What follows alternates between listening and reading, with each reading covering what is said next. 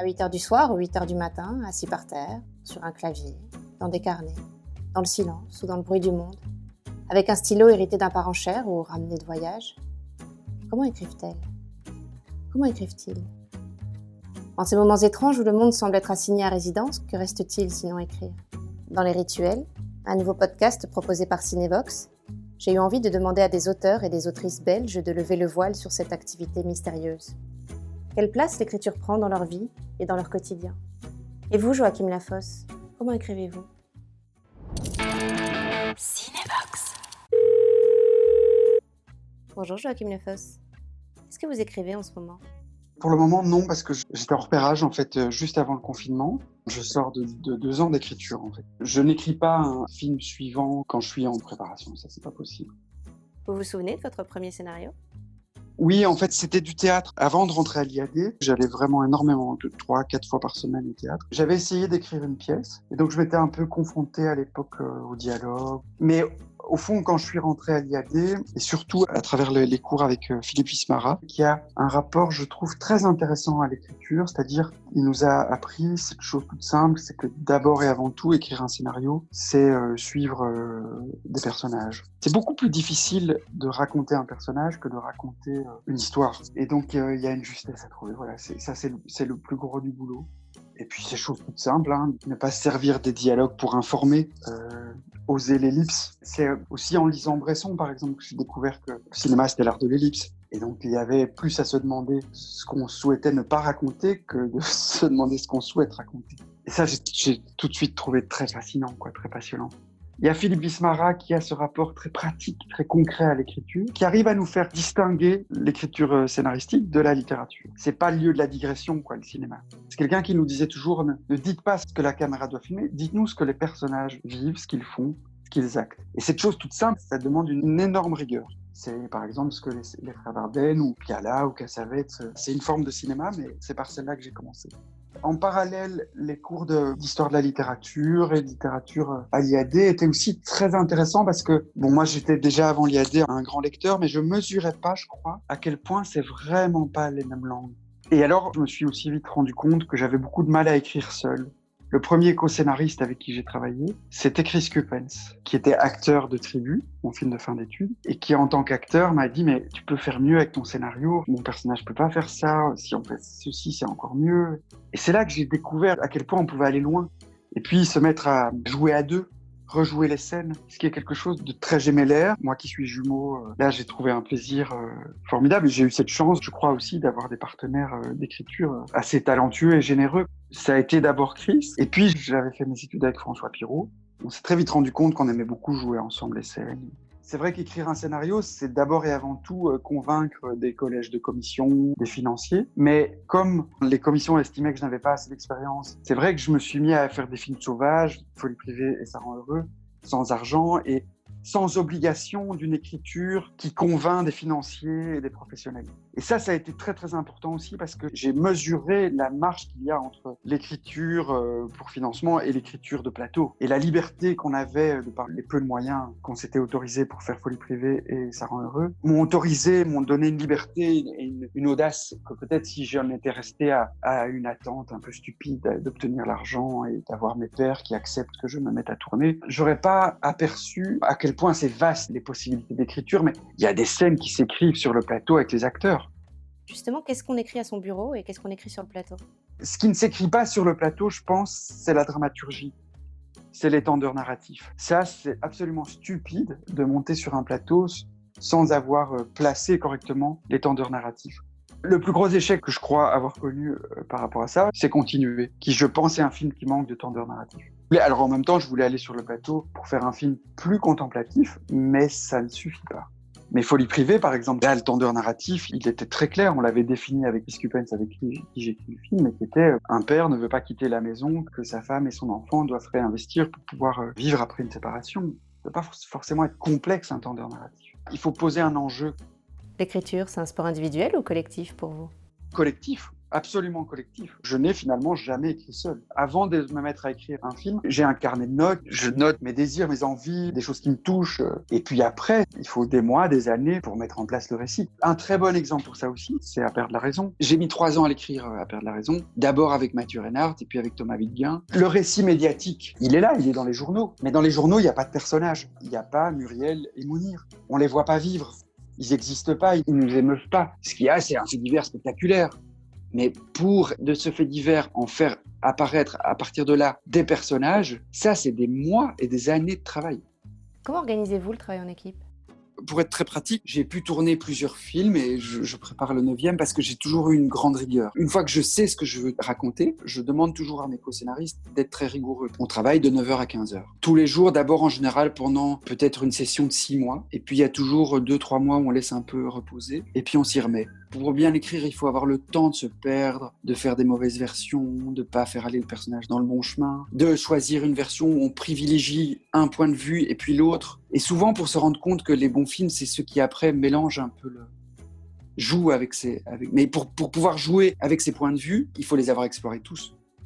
C'est quoi l'étincelle? Qu'est-ce qui vous inspire un film?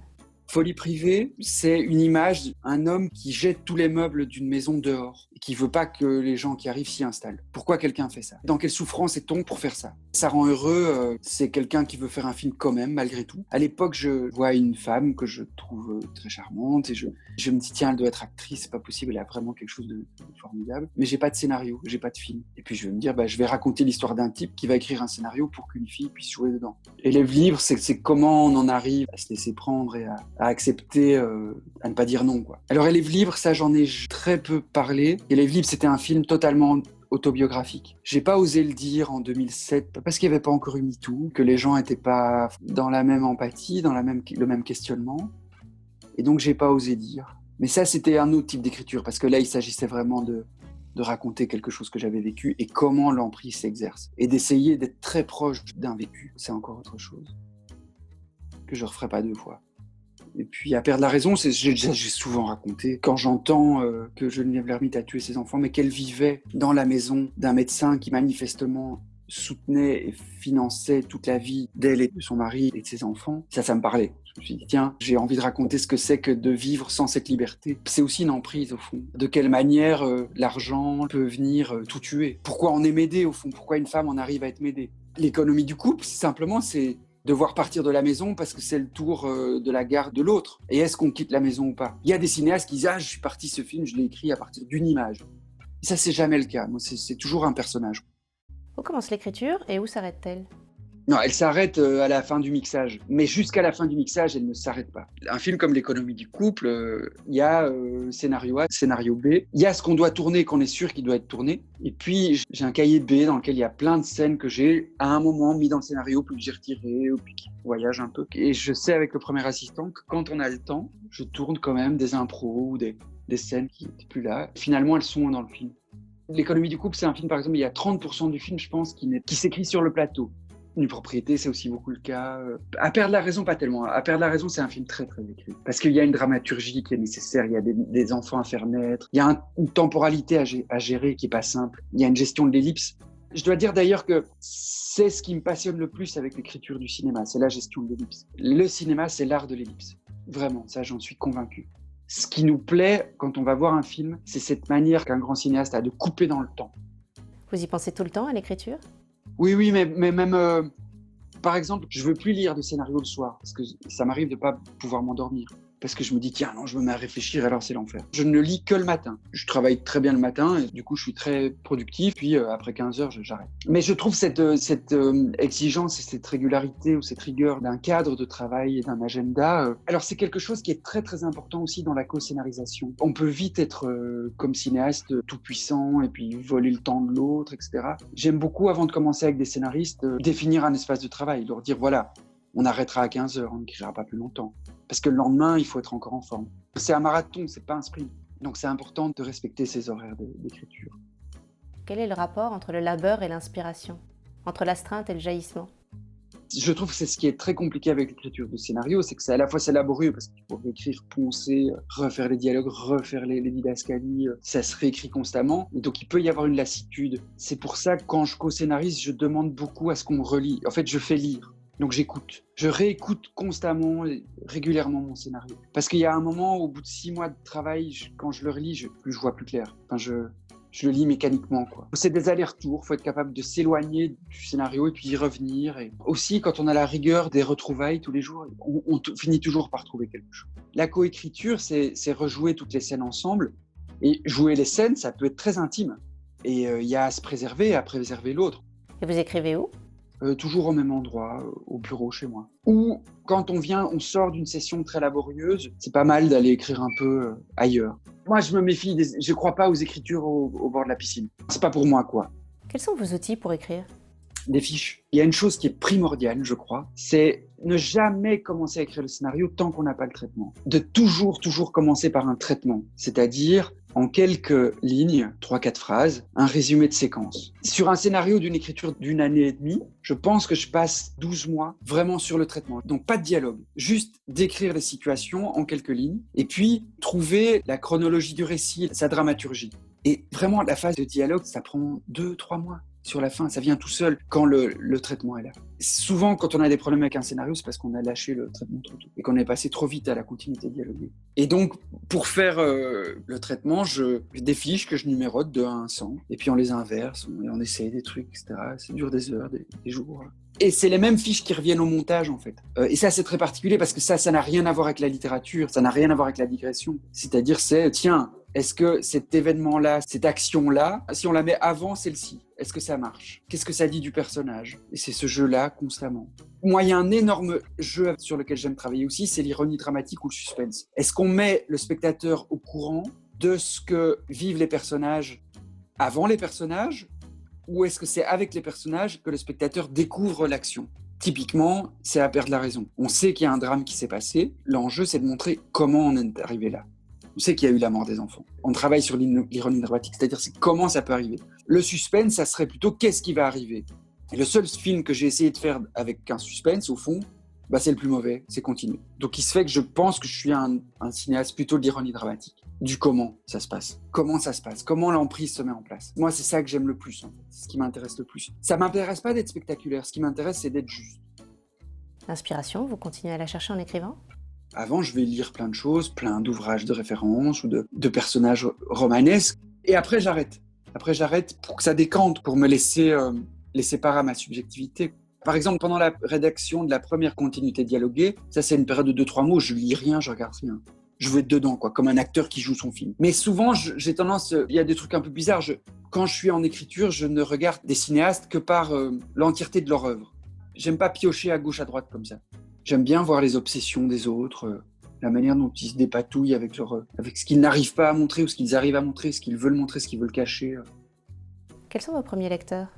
C'est toujours les mêmes. C'est toujours les mêmes. Il y a 4-5 personnes comme ça. Alors, les producteurs, qui suivent depuis le premier jour, évidemment, puis 3-4 personnes comme ça. Et puis après, mes chefs de poste, j'ai la chance de pouvoir travailler avec les mêmes depuis 3-4 films. Donc... Et alors, je leur dis, il y a assez petite dizaine de personnes je dis toujours la même phrase, c'est surtout vous me dites parce qu'il y a plus dans deux têtes que dans une. Et en fait ça, ça va continuer même jusqu'au plateau. Je demande toujours à ce qu'on suggère des choses et qu'on me dise oh, mais non, moi je l'écrirai pas comme ça. Tiens, pourquoi tu as pris ce point de vue-là? C'est comme un pommier quoi. Si on le secoue bien, c'est les bonnes pommes qui restent. Mais il faut oser le secouer quoi. Il faut s'entourer de gens de confiance. C'est pas pas facile de bien lire et c'est pas facile d'avoir des bons lecteurs. Après, il y a tellement de gens il y a très vite 50, 60 personnes qui commencent à commenter votre scénario. Et là, il faut pas, il faut garder le cap. C'est-à-dire que l'enjeu, en fait, des lectures, c'est de vérifier si ce qu'on a voulu faire fonctionne. C'est pas de demander aux gens ce qu'on doit faire, c'est de vérifier si ça fonctionne. Mais si vous ne savez pas ce que vous voulez faire, à partir du moment où il y a les 50 ou 60 lecteurs qui arrivent et qui font tous des commentaires, si vous ne savez pas, vous vous perdez complètement. Et vous, vous aimez lire les scénarios des autres? Pas tellement. Ça m'est rarement arrivé d'être. Euh, oui, alors, ça m'est arrivé quelquefois d'être très ému par la lecture d'un scénario. Non, mais en général, non. Mais après, parfois, il y, a des très grands films dont on voit bien qu'ils contiennent une matière de cinéaste, une matière à faire un film, mais qui sont pas spécialement fascinants à lire. Et heureusement, ça veut dire qu'il y a eu du cinéma après. Et je me méfie, les scénarios très bien écrits et littéraires, mais qui laissent peu de place pour faire entrer le réel, etc., c'est difficile en tant que professionnel. Dans ma lecture, je, me pose trop de questions. quoi. J'ai une dernière question pour vous, Joachim. Pourquoi écrivez-vous? Euh, J'ai laissé un temps, mais je pense pour pouvoir être un autre. Parce que, parce que je crois qu'on n'a pas de moi, en fait. On se découvre tout le temps, on surprend. Les personnages, pour ça, c'est très intéressant. Pour me découvrir, pour pouvoir euh, m'autoriser à regarder les choses différemment, parce que du coup, ça ouvre aussi, euh, ça ouvre à des, à des rencontres qu'on n'aurait peut-être pas imaginées ou euh, à des voyages qu'on n'aurait pas. Voilà, des. J'écris aussi pour le plaisir, pour le plaisir de, me retrouver avec des co-scénaristes à, jouer ces scènes. C'est quand même une chance inouïe. Hein. C'est quand même fou d'être, euh, de pouvoir faire de ce jeu un métier, d'essayer d'arriver à en vivre. C'est quand même très particulier, quoi. Merci à Joachim Lafosse d'avoir partagé avec nous ces rituels. Merci à vous de les avoir écoutés. Si vous les avez aimés, n'hésitez pas à vous abonner et à nous mettre plein de belles étoiles et de pouces levés. À bientôt pour le prochain épisode.